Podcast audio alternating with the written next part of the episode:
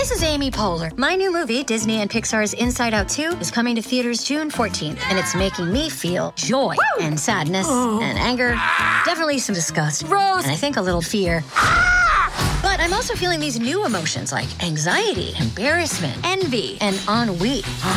It's what you call the boredom. Okay, that one was weird. It's gonna be the feel everything movie of the summer. Disney and Pixar's Inside Out 2, rated PG, parental guidance suggested. Only in theaters June 14th. Get tickets now. You may have neither heard of nor seen Natasha Kampusch, but in Austria, a lot of people know her story. What was it like to be kidnapped at the age of 10 and be kept prisoner for more than 3,000 days? After eight years of being trapped, Natasha managed to escape from the kidnapper. She survived and decided to share her tough experience in hopes of helping victims of similar crimes.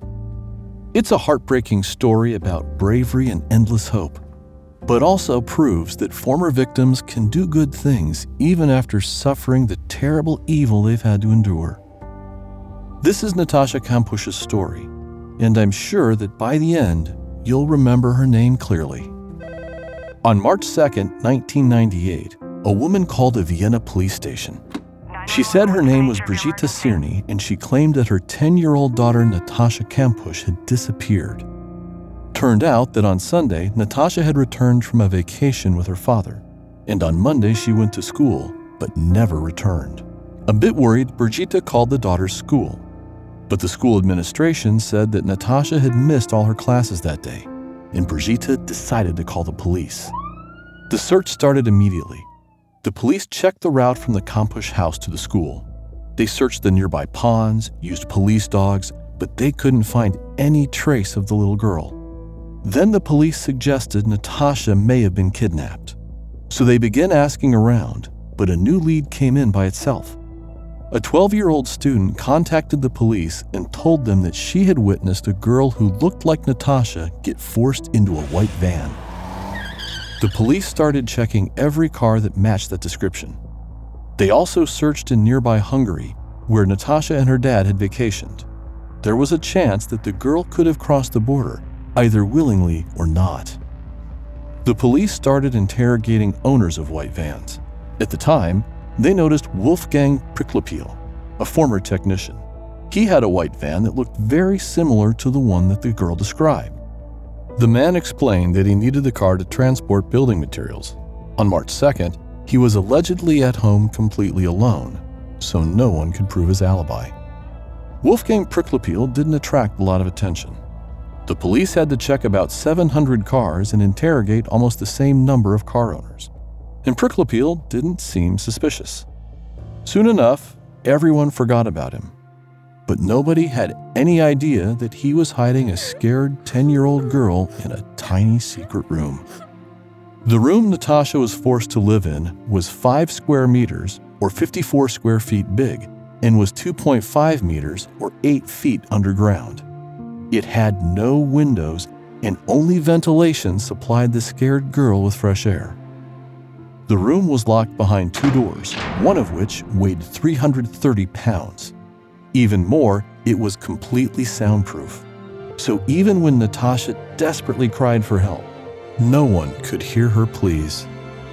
The only entry to Natasha's prison was through Wolfgang's garage. But even if someone came in there, they wouldn't find it because the first door was hidden behind an ordinary looking closet. For six months, Natasha was not allowed to leave her improvised prison. Later, the kidnapper started to let her out for a short time. He tried to buy the girl's trust by any means. She had a TV, a board, a chair, and a desk. He also brought her a lot of games, books, and magazines. Years passed, but the search never stopped. A 2004 lead took detectives down the wrong path. They thought that a Frenchman named Michel Fourniret had something to do with the kidnapping. He had been convicted previously for similar crimes, but there was no solid proof that he was involved. At the time, Priklopil was becoming much more confident. He was sure that nobody would find him and Natasha. In 2005, he relaxed and started letting the girl out to walk, not only in his house, but also in his garden. One year later, He even allowed her to swim in his neighbor's swimming pool.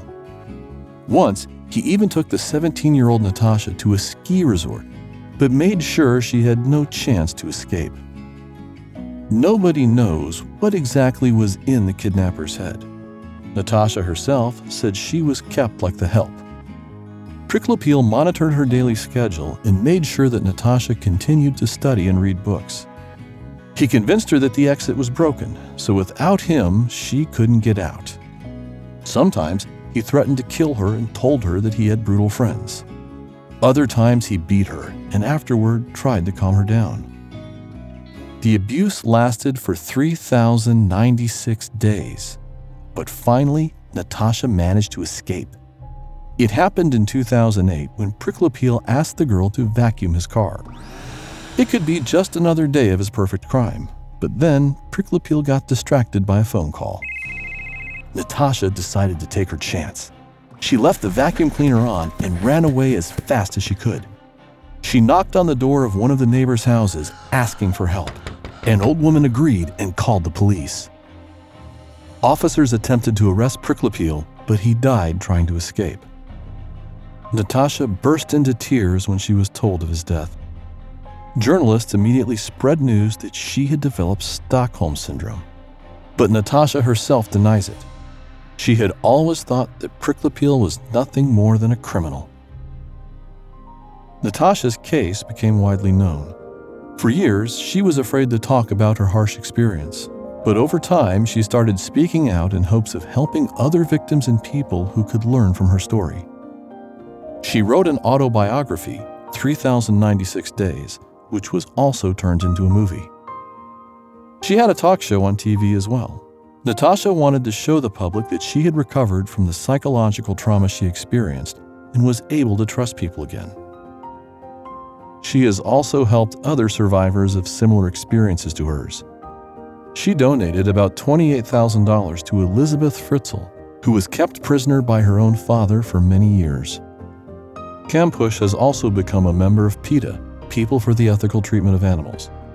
She even wrote a letter to the Austrian Minister of Agriculture asking for animals to be freed from their cages. She had been in one for far too long and didn't want something like that to happen to any other living being. These days, Natasha is into drawing, studying photography, and likes to grow succulents. People still ask her about her time in captivity. She answers that even though it was a really tough time, she now lives the way she wants and doesn't have any regrets. By the way, she also inherited the house she was kept in, and it's still her property. From time to time, she comes there to keep the place clean. Once, she said that the walls were the most terrible part of her childhood, and the cleaning had a therapeutic effect on her. For Natasha, life goes on and I hope that someday she won't need to come to that house anymore.